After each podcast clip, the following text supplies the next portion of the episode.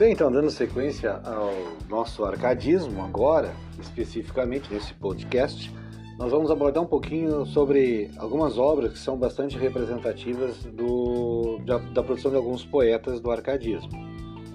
No caso de obras poéticas, o livro de Cláudio Manuel da Costa, que também foi um inconfidente mineiro, também lutou, é, é, era contrário à coroa portuguesa, foi tido como um revoltoso, ele escreveu em obras poéticas aquilo que nós já tínhamos comentado antes, que é uma obra marcada por sonetos e sonetos que tematizam essa visão do arcadismo com um diferencial que o contexto, é, o cenário é, é, natural é o cenário de Minas Gerais.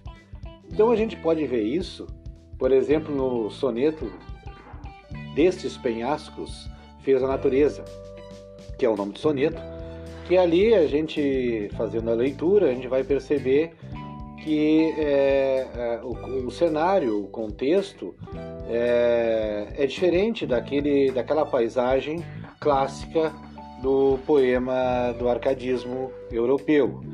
É, é uma temática lírica, ele é um soneto, por exemplo, do gênero lírico, mas ele é um, um poema que, assim como as demais obras, tematiza o contexto uh, da paisagem, o contexto brasileiro, o contexto de Minas Gerais. Uh, outro poeta muito importante, Cláudio Manuel da Costa, no caso, é importante porque ele é o inaugurador, ele que dá início oficialmente com essa temática do Arcadismo Brasil, é o fundador. Mas um poeta que sobressaiu, talvez até seja mais lido e referenciado nos vestibulares, enfim, é, é, ganhou notoriedade é, como um, um sinônimo, um nome marcante do arcadismo, é o Tomás Antônio Gonzaga, que também foi um confidente, também estava no grupo dos revoltosos, e ele ficou bastante conhecido por dois clássicos uh, da literatura dessa época. Um que é Marília de Dirceu, a obra Marília de Dirceu, e o segundo, a outra obra, que é, é Cartas Chilenas. A primeira, no caso, Marília de Dirceu, ela é uma obra lírica, lírica amorosa, inclusive a gente classifica dessa maneira. É, se vocês vão observar, o, a obra ela é construída por poemas em forma de lira, e aí a gente faz a referência à lira, aquele instrumento musical de cordas é, da antiguidade, dos gregos. E então essa lira é como se ele tivesse, de certa forma, nesse poema, é, declamando, recitando, recitando os versos a Marília.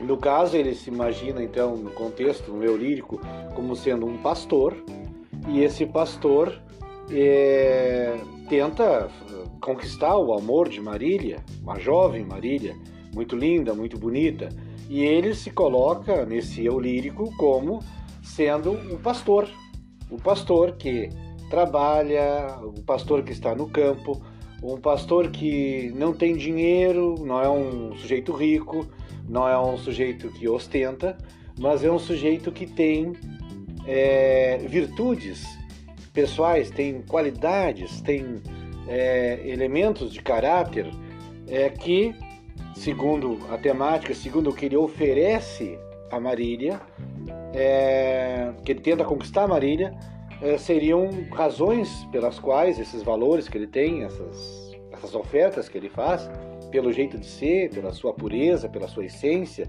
pelo seu bom caráter, serem elementos suficientes para conquistar o amor dela. No poema fica claro que ele é, oferece ele é, em Deus a Marília, Marília é linda, maravilhosa, é soberana, e que ele promete, né?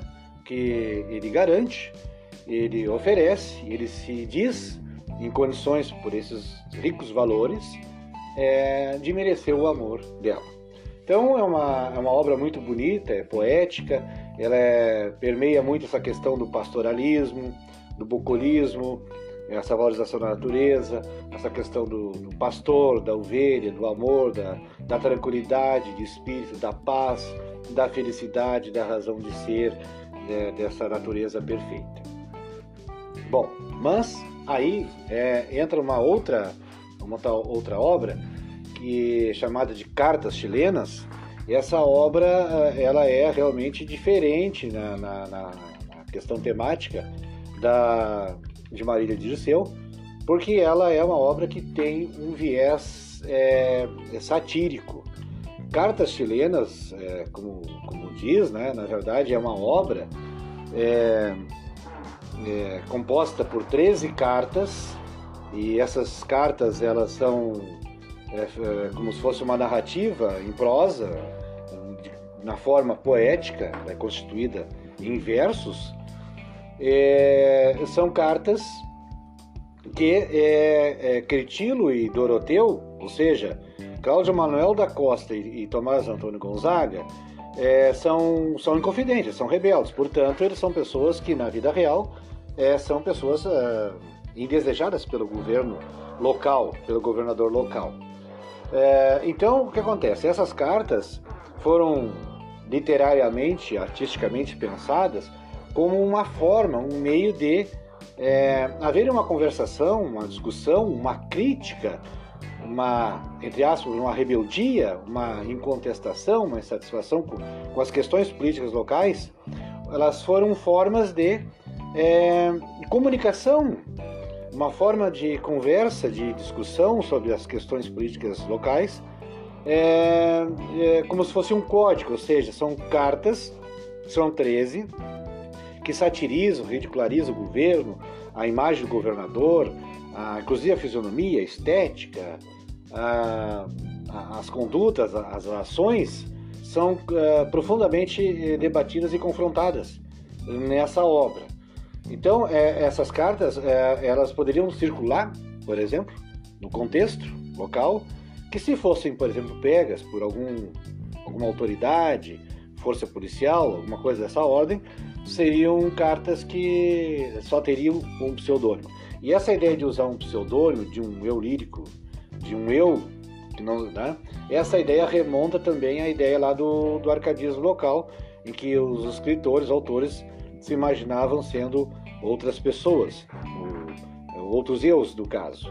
Então essa, essa obra, Cartas Chilenas, ela é muito famosa porque ela questiona justamente a questão da a questão problemática da Inconfidência Mineira.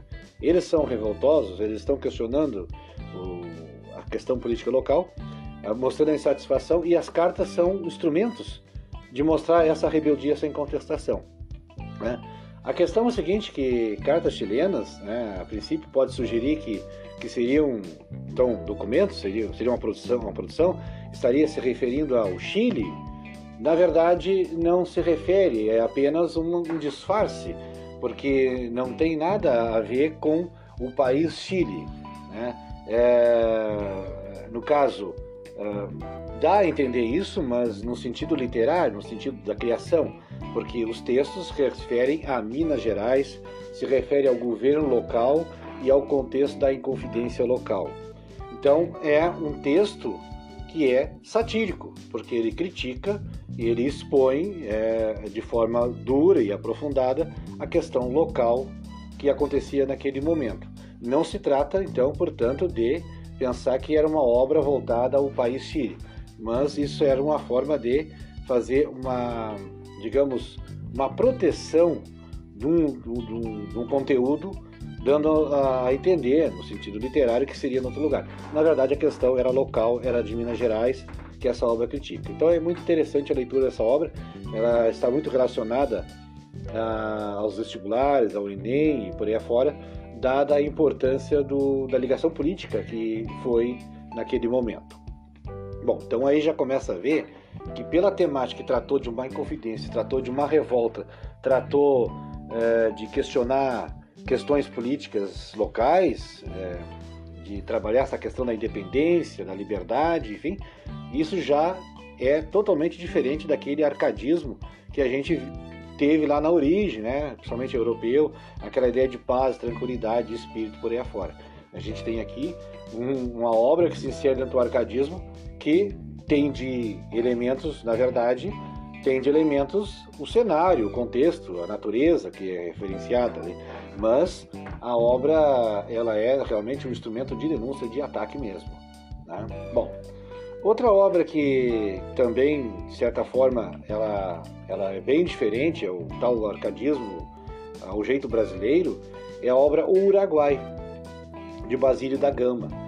Essa obra é interessante porque ela, ela é uma obra épica. Veja bem, ela é uma obra de perfil épico. O texto épico é esse texto que tem um viés histórico. Então, o que, a gente tem aqui? Se refere à questão dos sete povos das missões, aqui na região de São Miguel, no Rio Grande do Sul, em que, na questão dos acordos que foram feitos entre, ao longo, eh, Portugal e Espanha, ao momento em que, então, Portugal e Espanha resolvem fazer a troca das terras, ou seja, né, é, é, a Espanha é, cederia a região das missões que era de limite espanhol, passaria então para a coroa portuguesa a propriedade dessas terras, enquanto que Portugal abriria a mão então da colônia do, do, do Sacramento no Uruguai frente a Buenos Aires.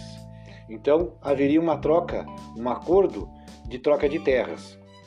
A questão é que as sete povos das missões era um povoado altamente desenvolvido para a época, constava com uma significativa população de índios organizados, é, todo um sistema de organização muito interessante e bem avançado, porque até porque também tinham a participação e a, e a proteção dos jesuítas que faz, fizeram nessa região todo um trabalho de expansão da, da fé católica, dentro daquela ideia da, da, da contra-reforma, como a gente já viu antes, né? É, mas de fato era uma região, era um povoado bastante expressivo.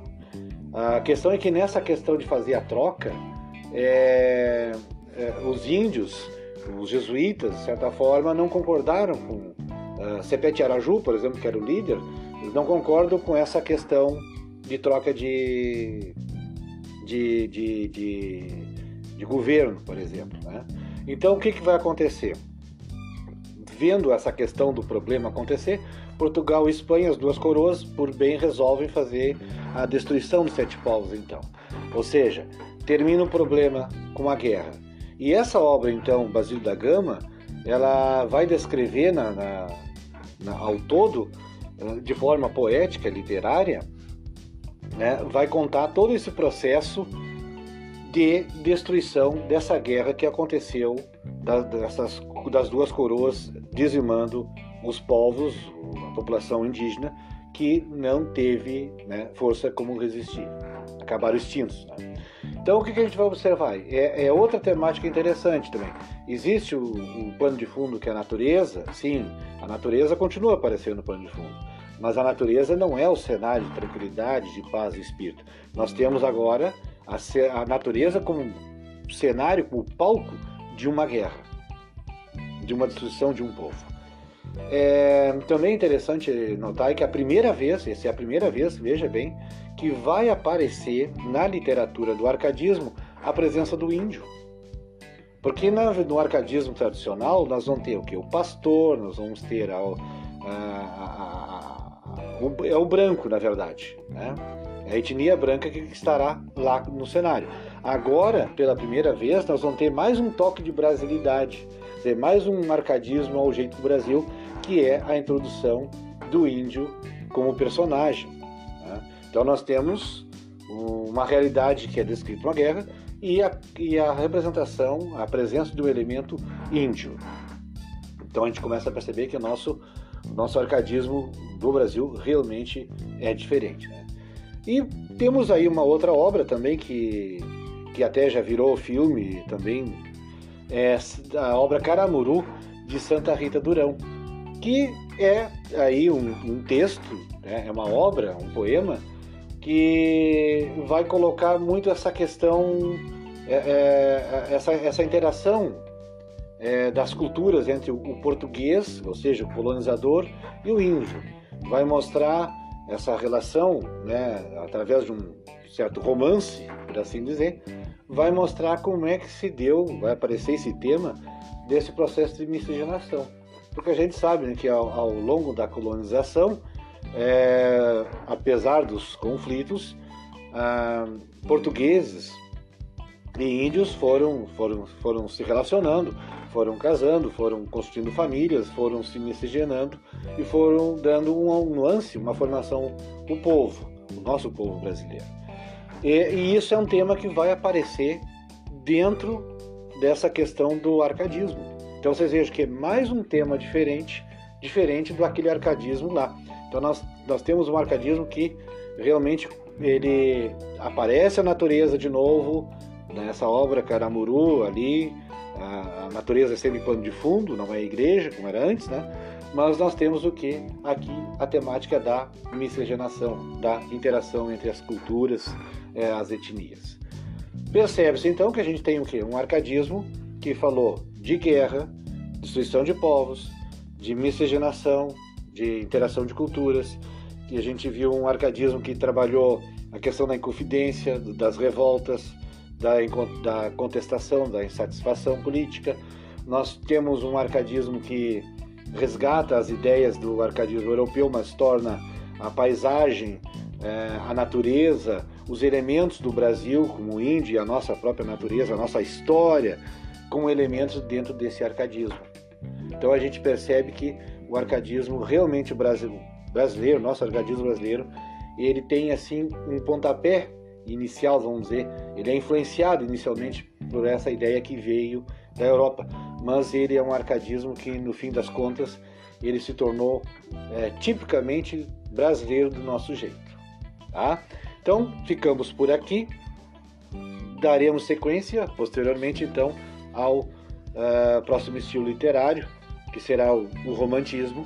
E esse sim, esse será o primeiro o movimento literário do período Brasil-nação, Brasil independente. Né? O arcadismo, então, aí, ele fecha a, a, o período colonial da literatura colonial. Lembrando que a literatura colonial, que é, começa lá com o quinhentismo, vai para o barroco e termina aqui no arcadismo, que é o período da literatura aí de que o Brasil ainda politicamente era colônia, pertencia a Portugal.